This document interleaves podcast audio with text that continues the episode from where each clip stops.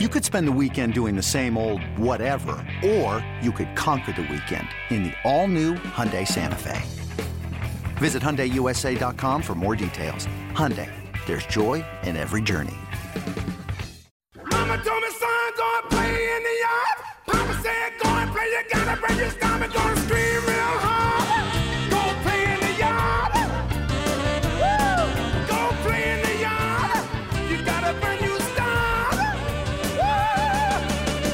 Welcome to it. Inside the yard, a couple of Orioles broadcasters chatting about the O's. Brett Hollander and Geoff Arnold. And a big show today, Geoff. We're catching up with Orioles bullpen coach, a really interesting guy, someone who pitched 13 years in the big leagues, and Darren Holmes. And we really look forward to that one. You know what? He was somebody that we had him on a Zoom last year, and I think we both said to ourselves, "This is somebody that we really want to talk to because he he's pitched in the big leagues. He came up through the old school, but he understands the analytics, he understands biomechanics, he understands the delivery extremely well, and he works with a wide variety of pitchers. We go into Cesar Valdez, of course. We talk about Tanner Scott. We discuss the kinetic chain and what that means and why your foot matters so much to your delivery and being able to command pitches. It was a really interesting con- conversation. We got a little wonky in there talking about some pitching stuff, and I really enjoyed the conversation.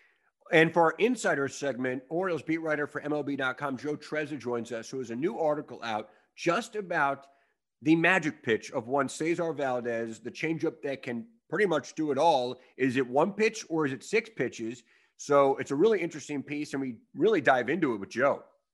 Yeah, it's like six different changeups, and he breaks it down extremely well in the article, and he talks a little bit more about it. And you know, we had a, a variety of questions for him, like, you know, why is this one pitch so good? And he's like, well, it's it's because it's six pitches, and he throws some from a three quarters arm angle, he throws some from a side arm angle. So sometimes it looks harder and it and it looks like a slider, and then other times it looks like a, a splitter or a traditional changeup, or sometimes it just looks like a, a slower fastball that gets everybody out in front.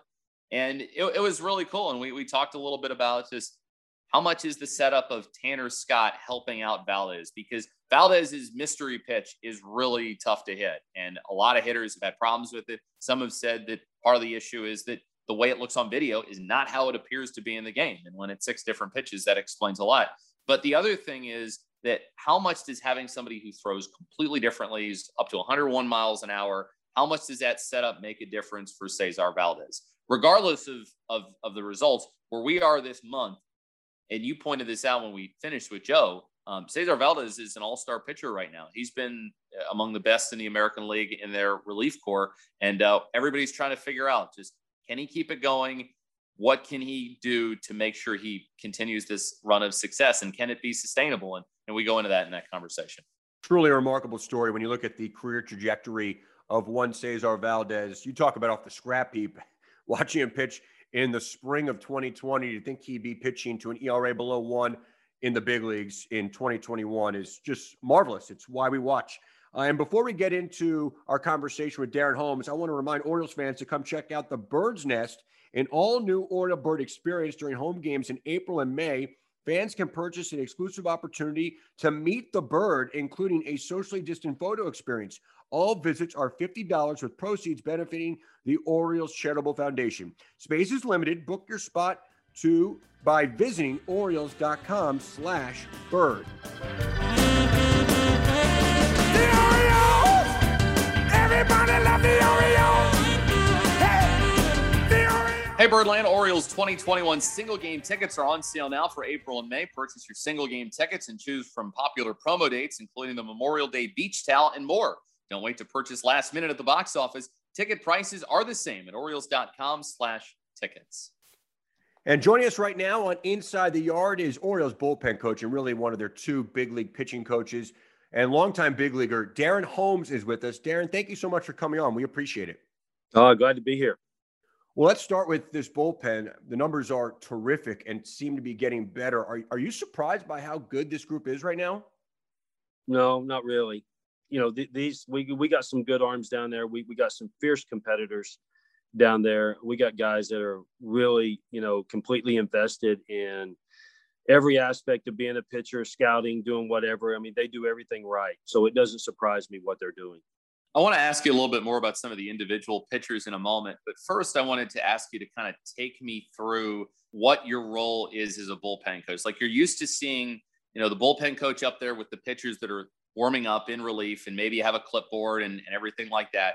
But as those relievers are finishing, getting ready to go into the game, as the bullpen coach, what are you talking to them about? What are you saying to them? What are you telling them before they go in the game?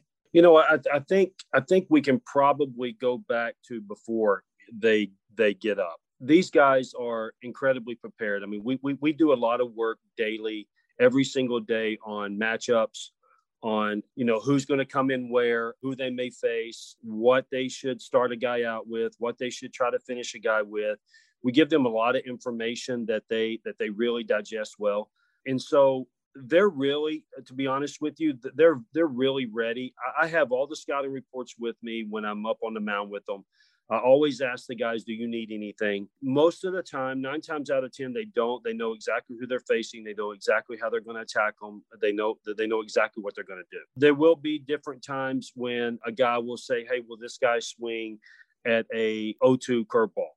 You know the kind of some outlier questions uh, that i get asked that i have to be prepared for every day. You know can, can i throw a first pitch fastball to this guy?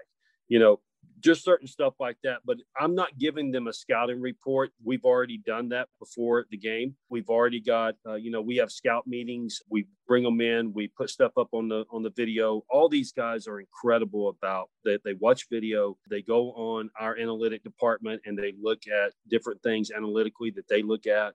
They come to me, you know, whenever they have a question, or they come to me if they don't understand something, and we go back and we, and we work together with it. But for the most part, these guys are on autopilot. I mean, they they they're they're all doing the right things. Now, now when you get guys like the, the young guys, you know, that we have in, you know, like Tyler Wells, stuff like that. You know, there's some there's some prepping work that I did with Tyler, helping him understand how to scout, guys to get with that are really good scouters that are right-handers that has similar stuff to him, and they scout together just things like that you know that's that's more the stuff that before a game maybe right after batting practice or maybe if they get there before you know before we go out before we, we work on stuff like that and, and try to get everything dialed in for the game. Darren how closely do you work with non-relievers your starters? You had to uh, be in the dugout for a stretch uh, with chris holt leaving the team for a few days.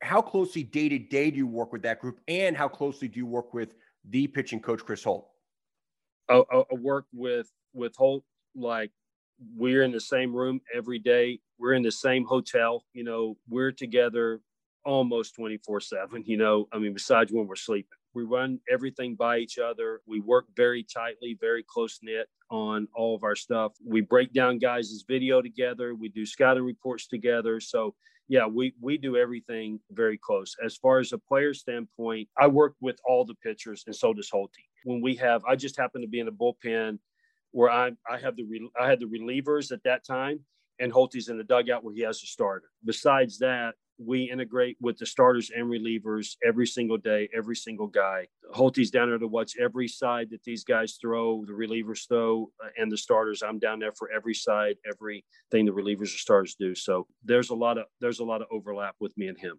Yes, Chris is probably in the modern day pitching coach kind of group and it sounds like you are as well from from what we've heard like you have an understanding of like you've pitched in the major leagues you have an understanding as to how to use the biomechanics the analytics and also you understand the old school elements of sequencing and getting ahead of guys and doing all the little things that are required to get hitters out how do you go about balancing some of the the newer information than things that you have and some of the biomechanical type stuff with some of the the things that you learned and and worked for you when you were pitching in the big leagues?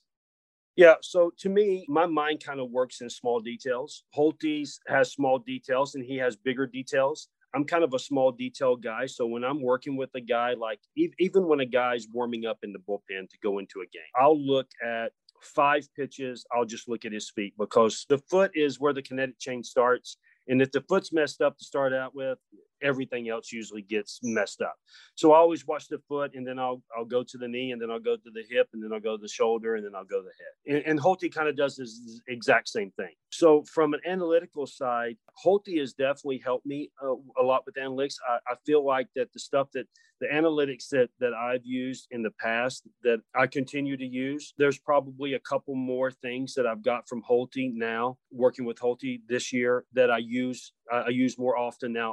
Also, I got into analytics from the get go in 2016 uh, when analytics when i was with colorado it's the first time analytics was actually presented to us. We hired three i think maybe three or four people and they ran the analytics. We didn't understand everything. I understand spin rate. I understand you know a lot of stuff that is within the realm of analytics now but the other stuff release side you know release height i know release side you know the the the all the other movement patterns and stuff like that i got to to know so i made an effort to spend a ton of time with the analytic department when I was in Colorado to try to get as much information and understand it as I could because we were getting ready to feed that to the players. And the players now are going to get something that they've never seen and they've never heard of and they've never done. And so I wanted to to be abreast of everything that was going on that we were putting at them so I could encourage it that I I believed in it and I believed in what we were doing. And and and I've just brought that same thing over to Baltimore. Darren, how much has it changed? I mean, you made, you pitched in the big league for a long time. How much has it changed in reality to the average fan, to the casual fan? Is it something that's totally different to pitch, or is it just a little different, or is it more nuanced than that? I think pitching, I think it's probably, I would go with it's a little different. You know, you're getting, I mean, when I was pitching, we, our pitching coach came in and we did a scout meeting. Okay. We do scout meetings now the, the pitching coach didn't come in and give you this is where you can go 01 this is where you can go 02 and do all the counts through all the counts. The, the, these are your pitches you know?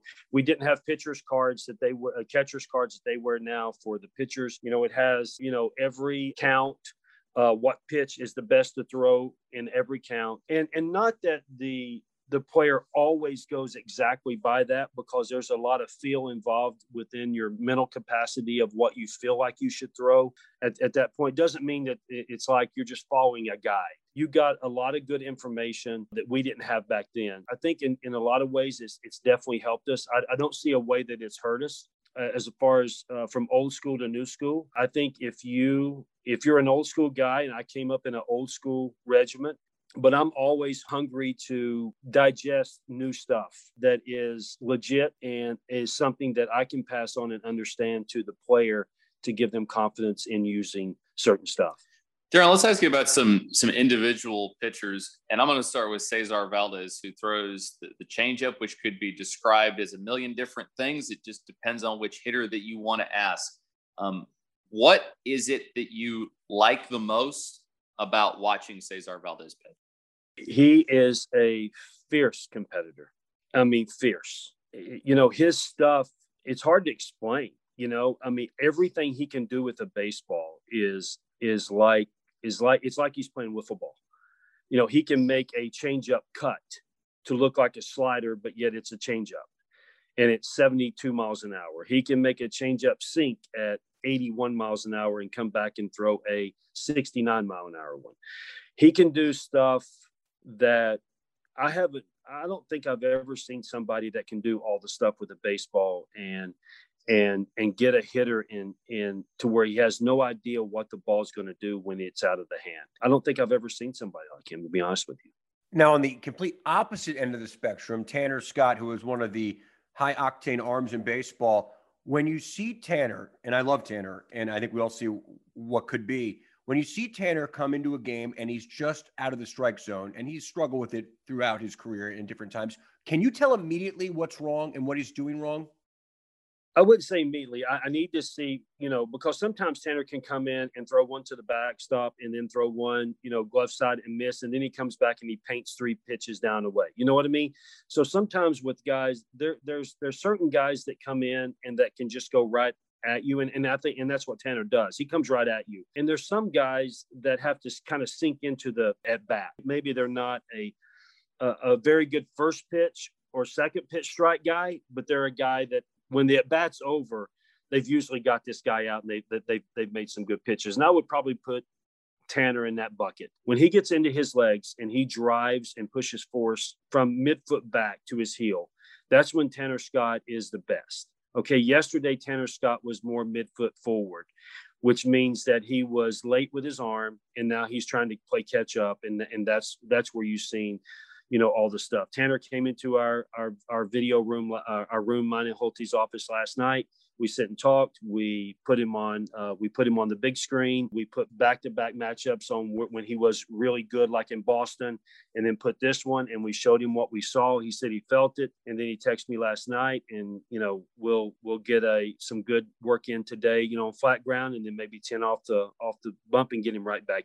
He is a guy that makes quick adjustments, very quick adjustments. And he feels, he knows what he feels. And he says, I felt like I was going straight to my toe. And that's what he was. So there's a difference. But yeah, I mean, we can see it obviously, you know, a- a- after the third or fourth pitch, you, you see something is, something's not right with him.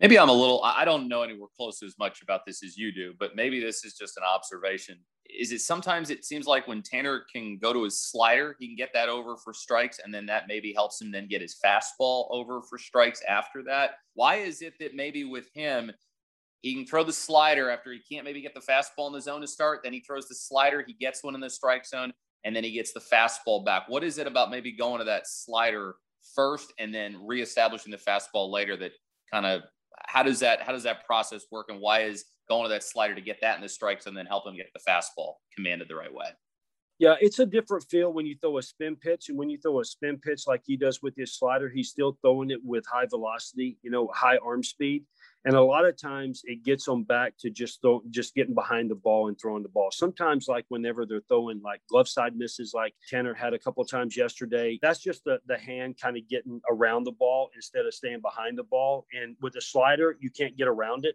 You got to stay behind it. And that's the reason why you can, you know, you can get a slider can get you back. A curveball can't get you back to your fastball, but a slider can, or, or a cutter both of them because it's pitches that you have to stay behind, just like a fastball. Now, Darren, one thing I love about your career 13 years in the big leagues, you are a reliever's reliever. I think you started six games out of about 560. I find the job of a reliever to be perhaps the most difficult in baseball in the sense that usually when you come in, everything's on the line. And unlike a starter, you can't have a dedicated side session, you know, every other day or whatever it is building up to your fifth day. So you really have to kind of field out in prime time. How do you work that through? I mean, let's use an example of Shawn Armstrong, who looks like he's found it again and his struggles early on. How do you work your way through that? It's a slippery slope, and you're exactly right. You know, it, it, it's hard. Like, you know, if you've got a guy that's scuffling a little bit, he pitched last night like Armstrong did, you know, maybe a week ago or so, uh, through 20 pitches, but yet you see what needs to be fixed. You want to get him on the bump, but at the same time, you you don't want to mess him up, you know, fatigue his arm anymore because he's got it. He's probably got to pitch tonight. So yeah, it, it's kind of a slippery slope. And and so what we've done to kind of combat that a little bit is kind of the regiment and the routine of a of a of all pitchers is that they go out for bat for their throwing program before batting practice. Okay and a lot of guys, you know, they'll stretch it out to sometimes, you know, 300 feet, and some of them will stretch, just stretch it out to 120 feet. You know, it just depends on the guy and what they want to do that day or, or what their routine is. And when they come back in, a lot of guys do a thing called flat ground. And flat ground is where you pitch. You come just like you're just like you're pitching in a game, but you're throwing on on flat ground and you're throwing to a catcher. And so what we've done, we've kind of taken flat ground out of after the throwing program. We've kind of taken that out. And if you're a guy that needs to get some reps off of the mound, that we need to work on stuff, we take that that portion of the throwing program out and and move it to the mound. So he's going to get the same amount of pitches as he would on flat ground, but yet he's doing it from the mound of where he's actually going to be working from. So that's kind of really how we combat it, and we limit it to 10 to 12 pitches max. And so they're they're fully recovered for the game. But you know, if they go and they they do flat ground after their throwing routine, and then they come up and they want to throw a touch, now they just added you know 25 more pitches to to their arm. So that's kind of how we combat it. That makes sense.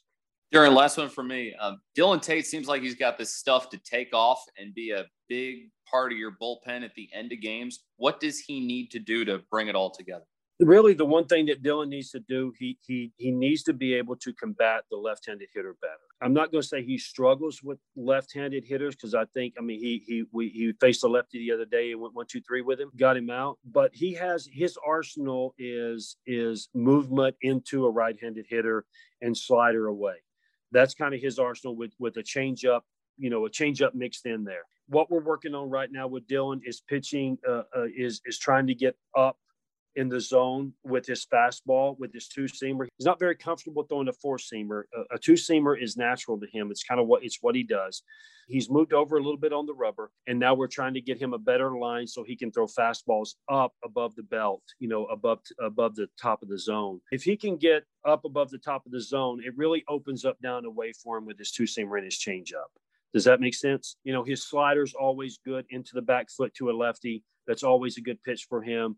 But uh, if they can eliminate the inner half and having to worry about anything on the inner half besides just a slider, they can really just look out over. And that's where Dylan gets hurt.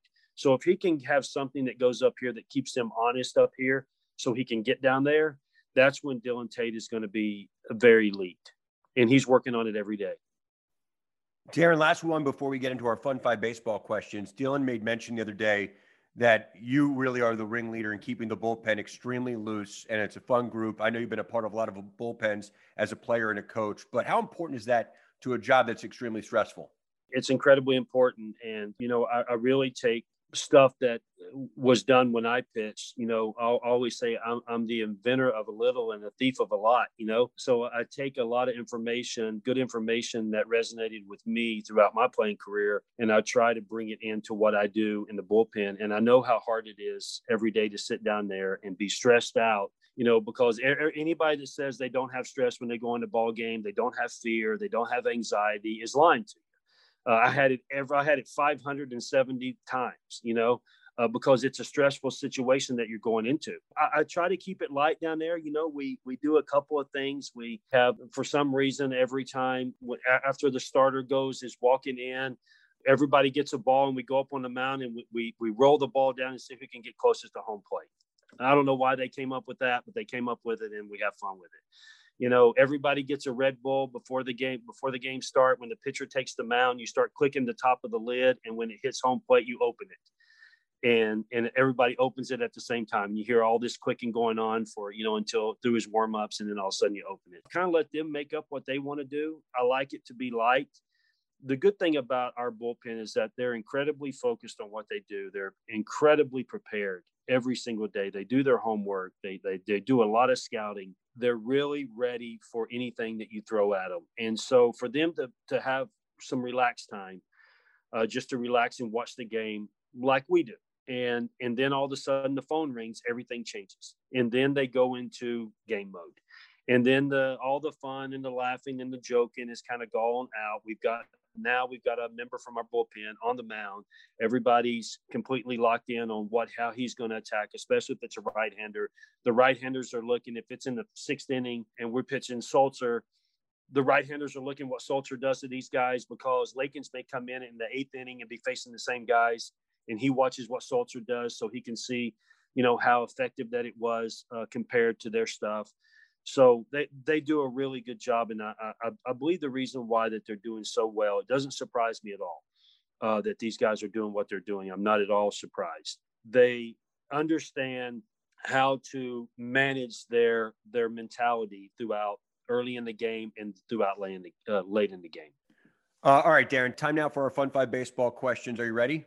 Yep. Favorite baseball movie? Uh, Love of the Game. Ooh, good one. I don't think we've had that one. Kevin Costner. Uh, what was your high school senior year ERA? I have no idea. I have no idea. Actually, my senior year wasn't very. Uh, my, my, senior year was okay. My junior year was incredible, but I, I, would say somewhere in the high ones or twos, so somewhere around there. Who's the most influential baseball person in your life? The most influential, uh, probably Dave Wallace. Dave Wallace, old friend, former Orioles pitching coach. Favorite minor league city to play, coach, visit? Favorite minor league city to play, coach, visit. I really enjoyed playing uh, in San Antonio, Texas. I had a fun time there. I liked the city. I liked I liked the you know the the ballpark. So probably San Antonio. And finally, name one talent or hobby you have outside of baseball. Golf. What's your handy? Four. Well, it was. I'm not playing to a four right now. I'm playing to like a 10 right now because I haven't played a ton. But who's the best golfer on the team right now? The best golfer on the team. I don't really know, to be honest with you. We have a lot of pretty good golfers. I wouldn't say anybody's a scratch, but we got some. I play golf with the with the players a lot. I play golf with the coaches a lot. There's some pretty good. I mean, everybody's kind of around that, you know, 78 to 85, 86 range, somewhere around there is kind of where about everybody plays. So well, it's that time of year. Uh, Darren Holmes, that was awesome. We'd love to have you back on again. There's, I'm sure we could do 20 minutes just on Cesar Valdez and his changeup. So yeah, we really appreciate yeah. it. That was awesome. All right, thanks, guys. I appreciate it. The Orioles, everybody love the Orioles.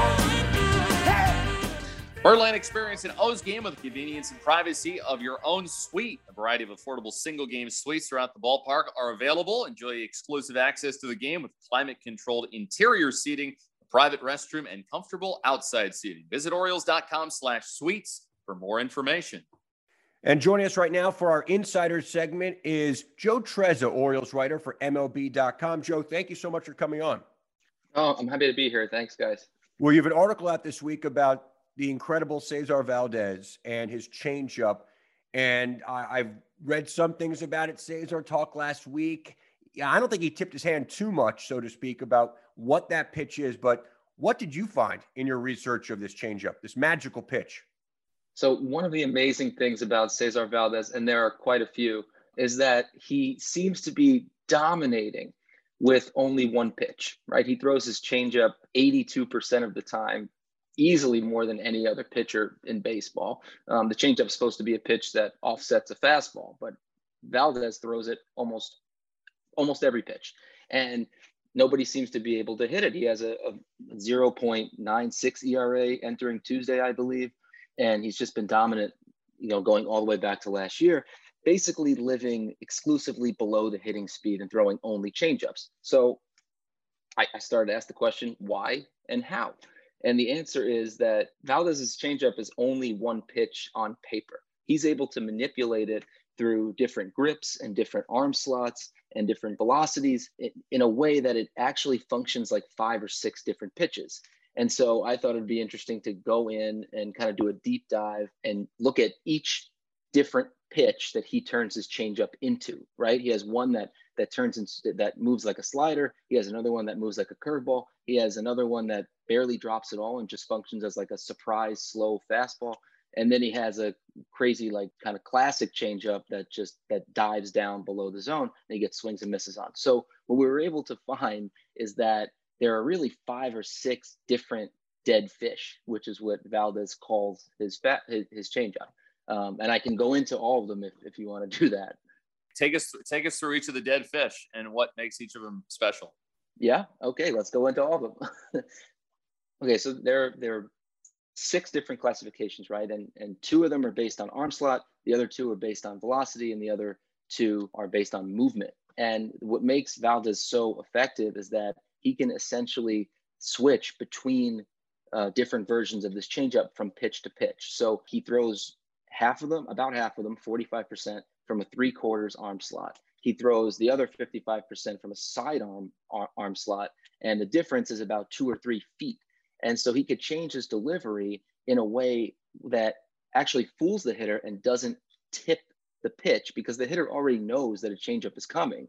So a batter can't look at, at, at the way Valdez is delivering the ball and say, okay, he's going sidearm. Now it's a changeup. No, because he throws the changeup from sidearm and three quarters, and he throws them differently, right? So he has what I call a hard changeup that he throws between 78 and 81 miles an hour, and then he has a soft changeup that he throws between 76 and 78 miles an hour, which might not sound like a lot, but it is when you take into account how these different pitches move and he again mixes these up in a very balanced way. He oh, he throws about I, I think it's like 55% hard changeups and 45% slow changeups. So the batter never knows which version is coming, where it's coming from, and how it's going to move. And then we we can break it down by movement and the hard changeup tends to get a lot more horizontal movement and function like a slider whereas the soft changeup gets a lot more vertical movement and it drops like a really classic changeup and that's just physics because you know the slower the pitch the more time it has to drop and Valdez throws 82% changeups and when he throws it really really slow it functions like a Bugs Bunny changeup dives below the hitting zone and then when he throws it like a slider, it can dart away from right-handed batters into lefties off the plate, and then he can also cut it arm side to elicit soft contact. So we break it down further in, in the piece that's on Orioles.com right now, and you could see just how how much each version moves when he uses it and why it's made him so effective. Uh, you know, he's essentially he's essentially succeeding with one pitch, kind of like Mariano Rivera used to. But Rivera just threw the same cutter every pitch. Valdez throws different changeups, but he's throwing a changeup every time. To me, Joe, there's a you know center on baseball when they see someone like Cesar Valdez that it's hocus pocus. That an, eventually the whatever it's, it is because he doesn't throw 97 or 98, it's going to run out, and the hitters will figure it out. And we haven't seen that yet, not by a long shot. In some ways, it's getting better. And to me, I can't stand that sense in baseball that you have to be this one thing to be good. Uh, from what you're seeing and, and, talking to coaches and hitters, uh, is there a sense that this is just kind of you know something bizarre that will run out, or, or is this for real? I, I, think that's kind of the main misunderstanding of what what Valdez is doing because if he was just throwing 55 mile an hour eephus pitches every time, then yeah, the batters would be able to adjust. And it may be more challenging for them after they see 97 from Tanner Scott to adjust to a 60 mile an hour lob ball but eventually they would do it because hitters are are great at adjusting their timing, right? And the pitcher's job is to throw that timing off. But what we're seeing is that Valdez doesn't just throw one pitch; he actually throws five or six. And so there are very few pitchers in the game who throw six pitches. If you think about it, really, like only Yu Darvish is the only one, and Valdez kind of does because they're all different and they're all distinct and they move in different ways. And he's able to oscillate between them almost at will. And so he's really become the master of this very singular ability, and he's really emerged as a relief a relief weapon, unlike any other in the sport.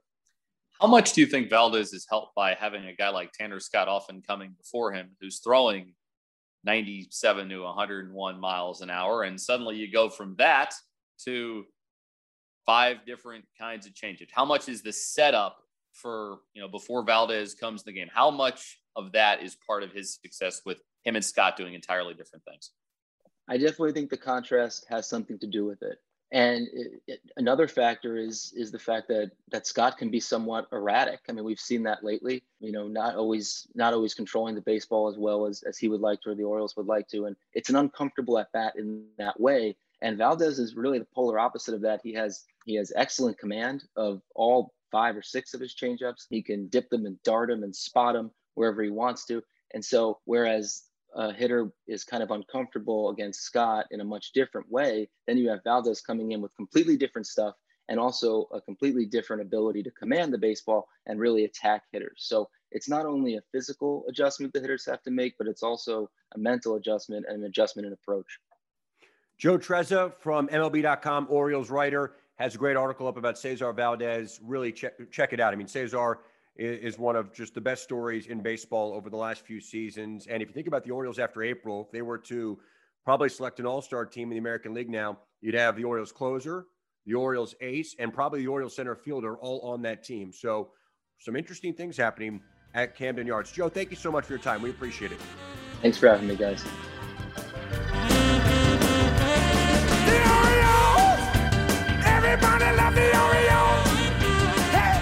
Great stuff with Joe Trezza. And Geoff, just to reiterate that last point, seriously, if you were to have all star selections right now, I think you could make a good case that Cedric Mullins would be the center fielder in the American League. The Orioles ace, I don't know if he's starting the game, but he's certainly on the team. And then the man we've been talking about, Cesar Valdez, he has to be on that roster. That's pretty cool as we conclude April here. Especially cool because think about this Cesar Valdez had not appeared in a major league game in three years when he came back and pitched for the Orioles against the Blue Jays last year. He got off to an incredible start. I think he had three scoreless, five strikeouts. this is a guy that bounced around, didn't have a whole lot of success in his first couple of stints in the major leagues, totally transformed himself with the Orioles. Talking about John Means, who he's the ace of your pitching staff and is becoming one of the better starting pitchers, I think, across the American League. You know, the body of work isn't massive, but he's been really, really good for, for an extended stretch going back to last September. And then, of course, in 2019, what he was able to do there. This is a guy that in the minor leagues uh, was getting frustrated and had a LinkedIn profile created, which I still think if you went on LinkedIn and looked up John Means, you could be able to find. And and then you've got Cedric Mullins, who had a absolutely terrible stretch in 19. Last year, started the year with the Orioles, sent down to the alternate site, came back and was better. So you're not only looking at three guys that could potentially be all-stars, and we got a long ways to go. It's only it's only April. But look at the stories and the ups and downs and the the peaks and the valleys, like the deep valleys that these guys have been in to where they are right now at the level they're performing. That makes it extra cool. It's it's absolutely true, and uh, what a wonderful story. All three of them. As the Orioles conclude April, we head west. A little late night West Coast baseball for TV and radio. Geoff, take a big deep breath this weekend. We'll see you back at the ballpark on Monday. And yeah, Orioles heading to the West Coast with a swing through Oakland and Seattle uh, on this upcoming road uh, West Coast swing. We're gonna have to really get our eating schedules like figured out with some of these late night games, and I'm we, we might have to call call a, a a service to send us something at some point during the game. Maybe I'll be a a wise guy and order you a happy meal or something at some point. I'll, hey, uh, I'll, I'll take it. I'll take it. Big thank you to Kara, our esteemed producer. For Geoff Arnold, I'm Brett Hollander. Thanks for being with us on this edition of Inside the Yard. Go play